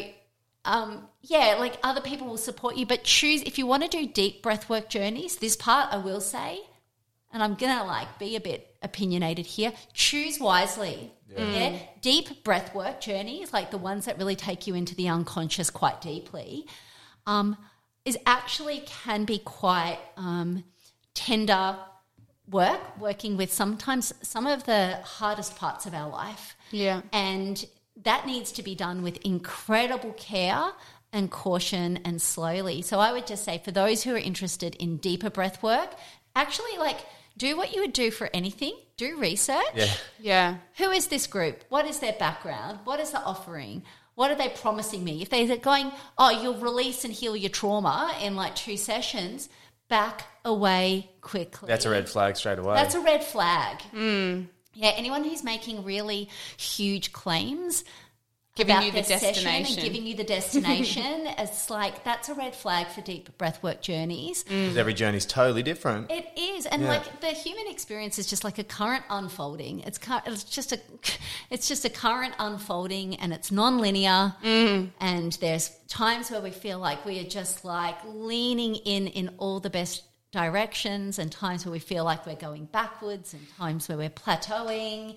Yeah. And can we be okay with that? Mm. Um, you know, moment to moment. But mm. like, yeah, don't be scared of breath work. People are. They're so scared. They yeah. are. And start small. Yeah. Start small. Just like do a session of Wim Hof. If that didn't suit you, throw Wim Hof away. There's yeah. so many different yeah. like techniques and teachers. Or just so five many. minutes of being like, oh, I'm breathing. I get that sometimes. Like, I've done all this breath work, and then sometimes I'm in the car and I'm like, in, oh. out. And I'm like, oh, my God, actually, it's the first time today I've thought about the fact I'm breathing. Yeah. It's like such a vital, like you're saying, it's like that that subconscious or the thing you don't think about. It's like, oh, I'm alive, so I'm breathing. Oh, it There's is. There's such like, a power yeah. in recognizing that. Like Dan Brouillet, who's just like Mister Breathwork of the world. He's just amazing. If you haven't, like... listen to him talk. He's very passionate. But he is just like, just pay attention to more breaths and like, you know, add that sigh of relief a bit more. Just like, mm. and then actually take a pause and notice. It's just like, oh, did I just like down-regulate for a second? Yeah. Did I yeah. just like come home for yeah. one second? That was one breath. Like let it unfold from there. Yeah. Yeah. I was actually going to ask you a question um, because funnily enough, and yeah, we're going to go over time here. I'm happy with this. Um, I've had I've had heaps of Christian people that follow me hit me up about breath work, and they've asked me like what the go is. I've had a lot of people going, you know, I feel like I've got, again, trauma that they want to release. And I said, look, every breath journey is different. Everyone's experience is different. Um, I know for myself personally, um, you know, in Christian faith, it's so indoctrinated that there's only one way to connect with God, divine, whatever it may be, which is prayer. To me, I don't feel like that's the case since discovering breath work. Like breath work to me has just flung the door open to spirituality, and it's blown my mind. Mm. So like, yeah, I guess how would you explain it to people of faith? I won't generally just specify Christianity, but people of faith that are looking at like breath work as being taboo. Okay, awesome, awesome. And um I had an incredible experience with this last year, so which is great. Which is, which is I had a client, didn't know anything about her background. She was interested in breathwork. She'd done yoga with me at a retreat, and um, and I channeled a message and did some Reiki and other things amongst things in the session. And then she rang me two days later, very upset. Mm. She's just like, my particular Christian faith, this is just that channeling and those messages and energy work, you doing all that is just so not good. And I was just like, and I could feel that like, you know, being like hate being wrong, you know, yeah. hate getting things wrong. And yeah. I could feel that activation in myself. And I just was like, but she'd booked for three sessions, like she'd already paid for three. And I'm like, the breath is standalone. I do not have to do any channeling, no Reiki. I can just sit back. She goes, oh, I, I liked it when you played the drum. I'm like, yeah, I can play the drum. Yeah. And so it's like, cool. And I and it was beautiful for me to kind of like come back and strip it back mm. to something that is non-denominational. Yeah. Something, the breath has no dogma. So that's mm. what I would say to people who have different faiths and different belief systems, that the breath is something that is common to us all. Yeah, right. Might be the only thing. yeah. It might yeah. be the only thing. Connects us all. Common to us all. My kidneys aren't even kidney shaped. Yeah. I don't even have that in common with you. yeah. They're some like weird other shape. you know?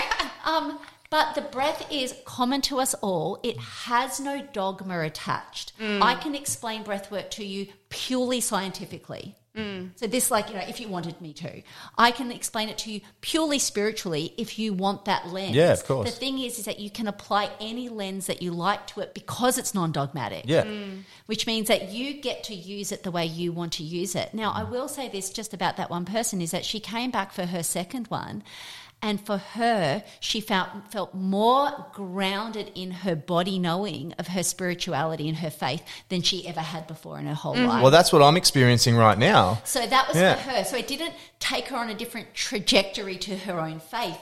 It deepened her into it, just like I said it did for me for yoga. My mm. first breathwork session made my relationship to yoga so much more known in the body. Mm.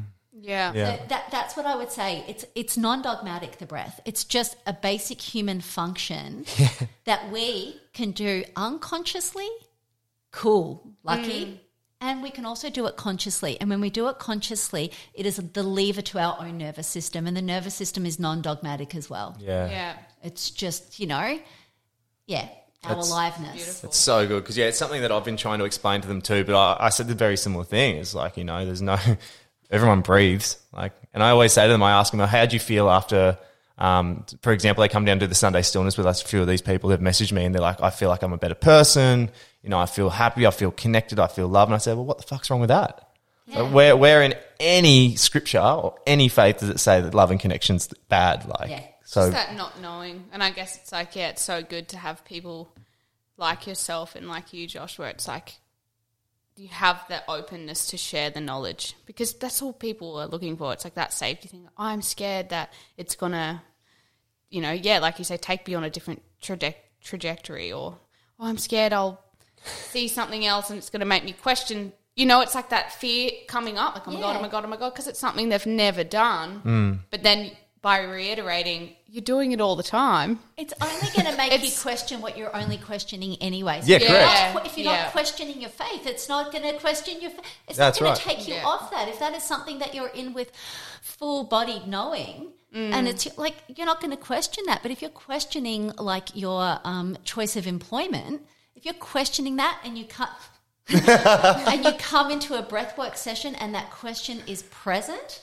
and it's already there and you can drop beneath your shoulds and shouldn'ts, mm. and get out of your conditioning for a moment and dive into what you truly value and what you truly desire for yourself, then, yeah, you might come out like and six months later go, I quit my job. Yeah. You know? Okay, I did. No, it's just funny because, yeah, after the second time, you're like, big things are going to change for you this year. And I was like, oh, I feel it coming. And then, mm. yeah, it has. Like my whole life has completely changed since that second session, which is hence why I want to book into my third one with you too. So, but, yeah, it's awesome. Just – Today's it's, the day. Yeah. But, yeah, it's, that's just something I really want to ask you because I have been getting bombarded with people asking me that question. Yeah, it's a good question. And yeah. I just feel like it's – It's something I feel the collective needs to know as well because I do find it so healing since I've been on this journey is, you know, connecting with self and breath, regardless of whether it's for a spiritual thing, whether it's for, you know, my anxiety, my mental health. It's just it brings me back and it connects me with everyone else that I'm, like, participating in with. Like Sunday Stillness is insane the amount of energy that gets mm. thrown between the collective and it's like yeah. it's something that's so easy. For, like we all have access to it. Doesn't I, cost you anything to do. In that question of you saying that people coming from faith, it's like – that applies to everyone because yeah. it's like some people have faith in not having faith, you know? So it's like it really just like for that question is, is a really good one that you asked because yeah. it's like it doesn't matter what background or where you're coming from or who you are. It's like it's a personal experience. Like you said, it's not dogmatic. Yeah. yeah. Yeah. And it's all based on – can I end the podcast on a really hard yeah. word that I – phenomenological data. Ooh, that is a big word. I can't even repeat that right now if I tried. So it's all just based on personal experience. Yeah. Mm. Like the, the quality of a breathwork session is your experience with you. I can't tell you, nah, it wasn't that deep. yeah. Nah, no, you didn't release anything from your left knee. Yeah. It's just like if you say you released a feeling of tension from your left knee, then you did. Yeah, yeah. Correct. And I... Man, that is something that we all need. Like you are the authority, mm. like yeah. you know, in this, you know, and if you believe in a higher authority, then that's right there with you. Mm. That is, that's what you're working with. Then, yeah, yeah, you know, it's you and that. It's that through you, you through that, and yeah. so yeah, it's beautiful that way. Yeah, I feel like I could talk to you for so long. Hey, like it's, an hour and a half just is not enough time. But it has but, to be. Yeah. Thank you so much for coming in. Such a pleasure. That was very enjoyable. And for, ev- for everyone yeah. listening, where can they find you if they want to come and, and do a conscious, like con- conscious connective breathing session or something along those lines with you? I am like, you know, like a ghost. No. You cannot find me. I am a little bit on social media but pretty relaxed with it. But I am Nick Ritual Movement. Ritual Movement is like my handle. So Nick Ritual Movement is Instagram. That's what I use the most at the moment. Website will be up in the next week or so, and it will just be called Ritual Movement as well. It'll yeah. be easier to find. But awesome. yeah, I'm definitely most accessible. I don't advertise a lot. I don't make events very much. I just post dates. It's yeah. all word of mouth with you, and that's what I love it's so much. Mouth, it's like yeah. it's it's literally like if you know, like I I only know about your, a lot of your stuff and your workshops you do because I follow you and I've yeah. I've met you before, and you know, yeah, it is a very you've got a very close knit community around you, but yeah. yeah, it's it is a beautiful space to be held in when it's I come safe. and do those sessions with you. Yeah, big yeah, time. Yeah, I work in that small community. I work in that intimate setting. You know, I share that with the somebody, Todd Jarrett. Yeah. Yep. Jarrett? Yeah. yeah, no, Todd. Uh, yeah, and he's like, come to the big thing, and I'm like, you know, are you interested? And I'm like, I'm like, there are people here to work on like with big groups, and there's people here to work with really, really small groups and one on one and intimate intimacy. And I just kind of know my. my own desire for that. Yeah, so, yeah I work I work in small niche. So yeah, I do one-on-ones, I do groups once a month in a incredible yurt. Yeah, I need to come out to one so of I those. Just, yeah, I just released the next four dates oh, for cool. the rest of the year. Yeah, so Sweet. they're on my Instagram um, and I'll reshare them. And um, also I'm running my first breathwork training, facilitator training. It starts in two weeks. Exciting. So that's the big project that I was talking about. Ooh. So yeah. I've just spent the last – this year, writing a fifty thousand word That's manual. the manual. Whew. So I've Good got fourteen you. incredible people who have been doing this work for a long time with me, fulfilling all the prerequisites, ready to start the training in two weeks. Wow. So that's the first one. Awesome. I need to get I need to get some training so, up by the sound of it because so, I just got excited when you said yeah, you're doing a facilitator's yeah, I had course. A feeling. Yeah. So, yeah edition, edition two will be next March and April. Yeah. Yeah. Yeah. Perfect. So really excited, and I'm like I've just enrolling in two new courses as well. So I've got study for the next few years, which will deepen me into the work awesome. even more. That's so incredible. Yeah. Awesome. Well, it's so lovely to see you. Yeah. And thank you so much for coming on. That was such a beautiful conversation. Yeah, yeah. I really enjoyed that. Awesome. Yeah, me too. You guys got the good questions, the good stories. I just sit back. I love it. No. You're a manifestor, so you can just sit back and let you initiate and you just run with it. So it's unreal. It makes our life easy. But yeah, that was awesome. So good. All right. Well, until next time, team, thank you so much. Bye. Bye.